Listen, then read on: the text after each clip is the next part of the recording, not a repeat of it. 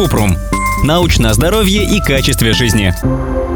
Врач советует не поднимать тяжелое при болезни почек. Есть ли смысл в этом совете? Кратко. Если это рекомендация вашего лечащего врача, то лучше ее придерживаться. Обычно мужчинам с заболеваниями почек рекомендуют не поднимать ничего тяжелее 6 кг после операции, пока не разрешит врач. А о том, почему даже здоровым женщинам нужно быть осторожнее с неподъемными пакетами из супермаркета, мы писали в статье «Правда ли, что женщинам нельзя поднимать тяжести?». Тем не менее, при заболеваниях почек можно включать в повседневную жизнь физические упражнения. Но лучше контролировать нагрузку. Перед тем, как начать тренироваться, нужно проконсультироваться с нефрологом.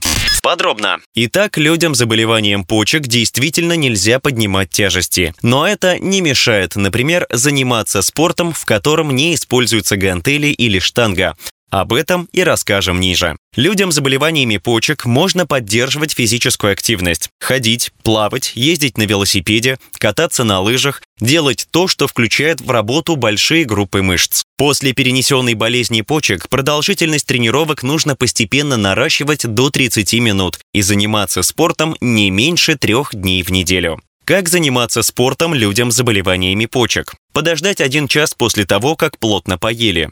Избегать очень жаркого времени дня. Утро или вечер – лучшее время для упражнений. Не заниматься спортом менее чем за час до сна. При выполнении упражнений важно следить за дыханием и самочувствием. Вы не должны испытывать сильную боль в мышцах, которая мешает тренироваться. Если после тренировки появились боли в мышцах, а моча стала темного цвета, нужно проконсультироваться с нефрологом.